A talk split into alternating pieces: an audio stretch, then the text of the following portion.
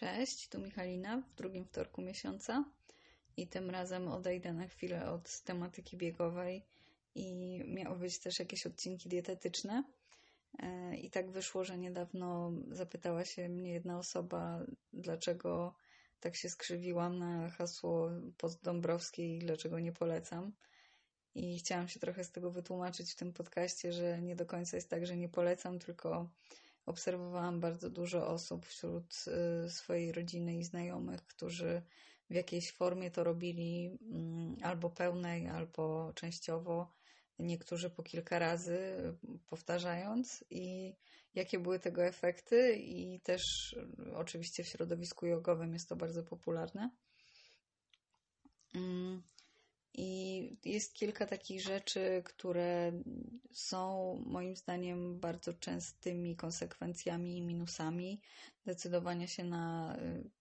taki post albo inne formy takich półgłodówek. I bardzo dużo osób w to wpada, chociaż może gdyby się wczytać mocno w te zalecenia i robić to tak jak należy, to nie jest to wada samej Dąbrowskiej czy tego, co ona zaleca, tylko bardziej tego, jak ludzie do tego podchodzą. I pierwsza główna rzecz dla mnie jest taka, że spotykam się z tym, że takie posty trochę są stosowane jak dezodorant zamiast umycia się, to znaczy jak nieświeżo pachniemy, no to się psikamy dezodorantem, żeby ładnie pachnieć, i tak się psikamy, psikamy, psikamy. No i nie jest to trochę do końca zaadresowanie źródła problemu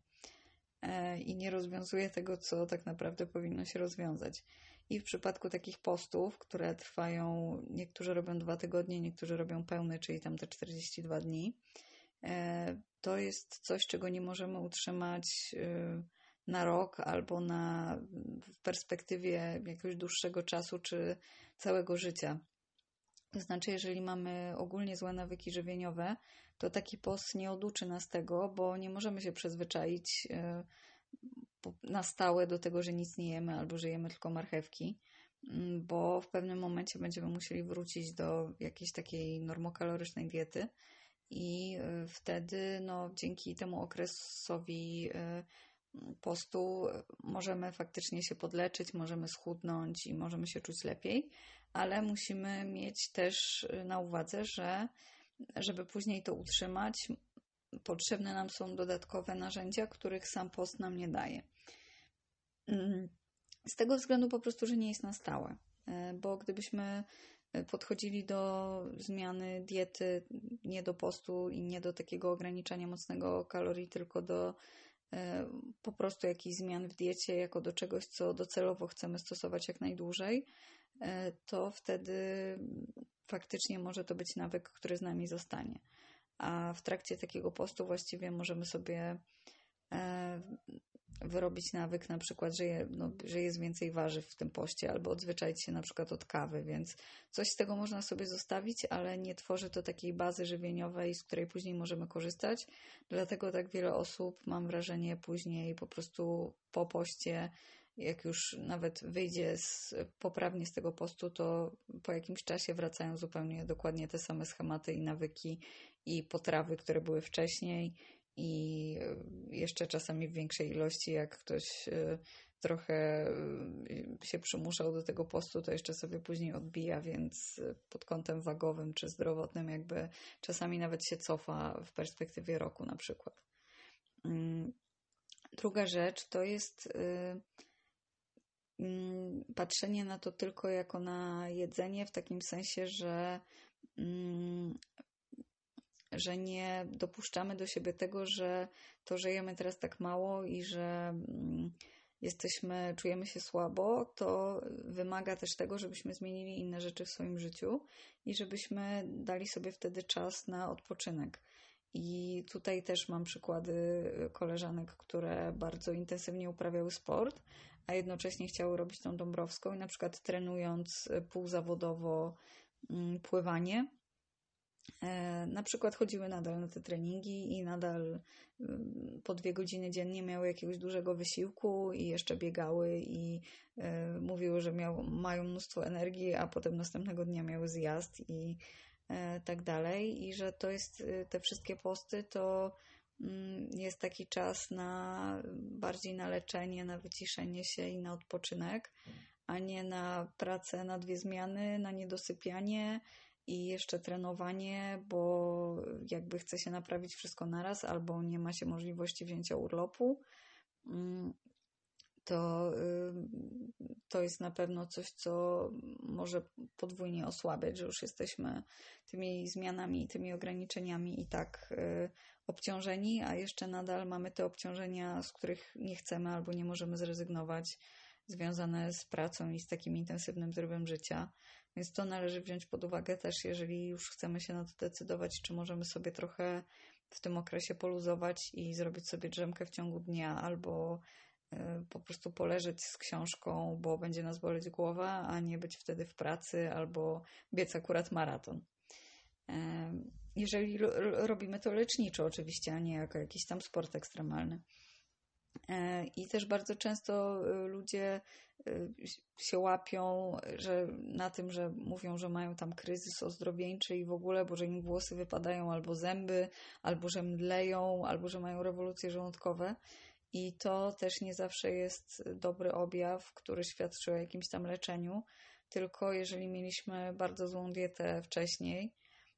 to jak sobie przejdziemy na taką półgłodówkę i jeszcze nam trochę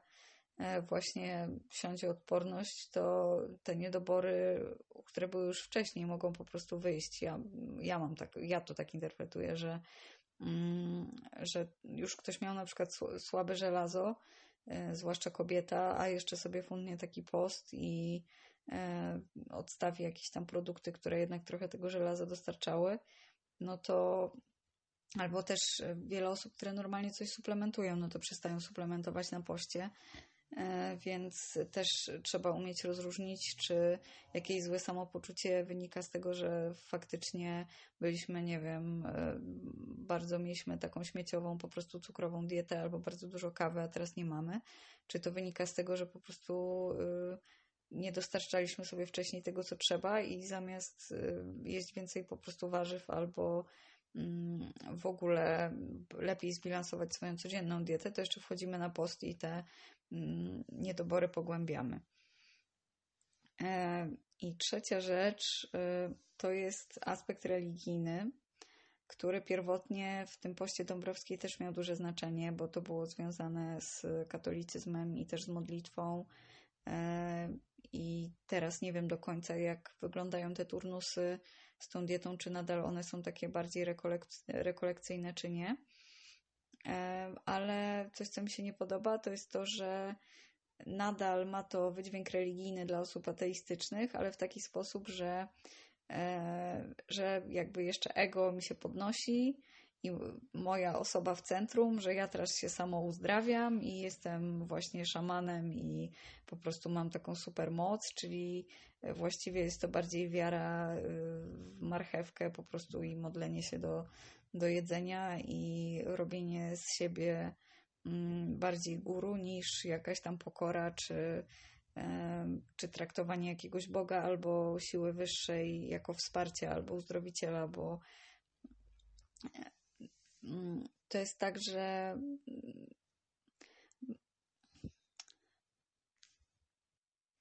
że też mylimy jakieś wglądy, które wydaje nam się, że mamy i wyostrzenie zmysłów z tym, że to jest nie wiadomo jakie ezoteryczne, duchowe i że otwiera nam się trzecie oko, a wyostrzenie zmysłów po prostu wynika z tego, że jesteśmy głodni i że to jest taki przystosowanie biologiczne do poszukiwania pokarmu, więc jak sobie robimy głodówkę, to niekoniecznie rozwija nas to duchowo w taki sposób, jak to jest często opisywane, tylko są pewne zmiany w naszej głowie i w naszym zachowaniu, które wynikają po prostu z tego, że rozglądamy się intensywnie za tym, co byśmy mogli zjeść, bo tych kalorii dostarczamy bardzo mało, no bo na Dąbrowskiej jest ta granica osiemset kalorii dziennie, czyli to jest w zasadzie, porównując do tego, ile teraz jem, no to jest jedna trzecia z tego. No to można sobie wyobrazić, że ktoś przez półtora miesiąca nagle je jedną trzecią z tego, co wcześniej. I To, że mu się wyostrzyły zmysły, to nie znaczy, że mu się oczyścił mózg z toksyn za pomocą kiszonej kapusty, tylko znaczy, że po prostu jego ciało normalnie dostawałoby więcej. No i tak już, żeby tylko nie było na nie i negatywnie, to co jest, jak można to zrobić sensownie, jeżeli ktoś już chce się na to decydować, to na pewno się dowiedzieć najpierw, jak się do tego przygotować i jak z tego wyjść. To znaczy stopniowo i nie wychodzić po czterdziestu dniach na pizzę, tylko pomyśleć też o tych nawykach swoich, o tym, jak się odżywiamy teraz i co możemy ewentualnie zmienić jeszcze przed i co popróbować. Jeżeli ktoś ma na to pieniądze i możliwości, to myślę, że lepiej jest to zrobić albo za pomocą cateringu, gdzie będzie to według tych zasad skomponowane, albo pojechać sobie na taki turnus dwutygodniowy i taki turnus ma też taki plus, że poza tym, że tam się człowiek też więcej dowie merytorycznie i że będzie miał przygotowane te posiłki, to będzie mógł też odpocząć, w sensie, jeżeli ktoś nie będzie próbował jednocześnie pracować, tylko potraktuje to sobie trochę jako taki urlopowo-sanatoryjny czas, to na pewno to połączenie tego, że ktoś dla nas gotuje, że ktoś nam tłumaczy, o co w tym chodzi, zapewnia nam informacje też na wychodzenie i na to, co mamy robić później, jak wrócimy do domu. No i jeszcze to, że jesteśmy poza domem i dla wielu osób bycie poza domem sprawia, że wprowadzanie takich nowych rzeczy w nowym otoczeniu też jest łatwiejsze, bo te schematy nie są takie mocne, jak i tak jesteśmy w innym miejscu. Więc takie coś bym polecała tak jako taki ala urlop. I, no i w ogóle też zadawanie sobie zawsze pytań, czy na pewno to, co akurat jest modne albo promowane, albo co robi nasza rodzina i znajomi, to będzie metoda dla nas, bo możemy mieć no możemy mieć te, te kilogramy do zrzucenia, czy te problemy do wyleczenia, ale to nie jest jedyna metoda i może jest to teraz metoda, która jest sexy i jest szeroko dostępna i jak się rzuci to hasło, to każdy wie, o co chodzi i chce się podzielić swoimi historiami z miesiąca jedzenia marchewek, ale jeżeli bardziej nam zależy na tych takich nawykach na stałe, to może coś innego będzie dla nas lepsze i może też taka inna droga, bardziej wyśrodkowana, będzie lepsza na dłuższą metę. Czyli to jest zawsze pytanie do zadania sobie, co my tak naprawdę chcemy zmienić. Czy my chcemy szybko schudnąć i się pokazać na plaży i później jeść znowu to, co lubimy i odbić sobie plus dziesięć kilo w pół roku? Czy chcemy zmienić to na stałe? Albo czy w ogóle, jakie są te, jeżeli mamy jakąś chorobę, jakie są alternatywy też leczenia, bo czasami nie trzeba na przykład robić całej Dąbrowskiej, tylko można sobie wprowadzić na przykład ograniczenie glutenu albo ograniczenie cukru, albo wprowadzić sobie jakiś probiotyk albo kiszonki, albo na żelazo jakiś zakwas z buraka i po prostu pod kątem własnego schorzenia pomyśleć sobie, co mi najbardziej pomoże, a co może nie wymaga aż tylu poświęceń i nie niesie ze sobą jakiegoś ryzyka później odbicia się za mocnego w drugą stronę albo tego, że stracimy wszystkie włosy, bo mamy kryzys ozdrowieńczy. Więc ja, ja mam z mojego otoczenia z tym takie doświadczenia. Ja sama tego nie robiłam i nie planuję,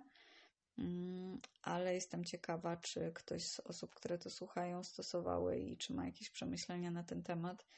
I na temat tego też, na ile powinno takim zmianom towarzyszyć dopasowanie do tego na przykład trybu pracy i na ile aspekt religijny w tym powinien występować i na ile samo wtedy jedzenie staje się religią z racji, że jest go tak mało i że tak na, nam się go chce. Więc możecie dać znać, co sądzicie, a może są już jakieś nowe teraz bardziej popularne posty, o których jeszcze nie słyszałam, więc też się chętnie dowiem, czy coś mnie ominęło w tej kwestii.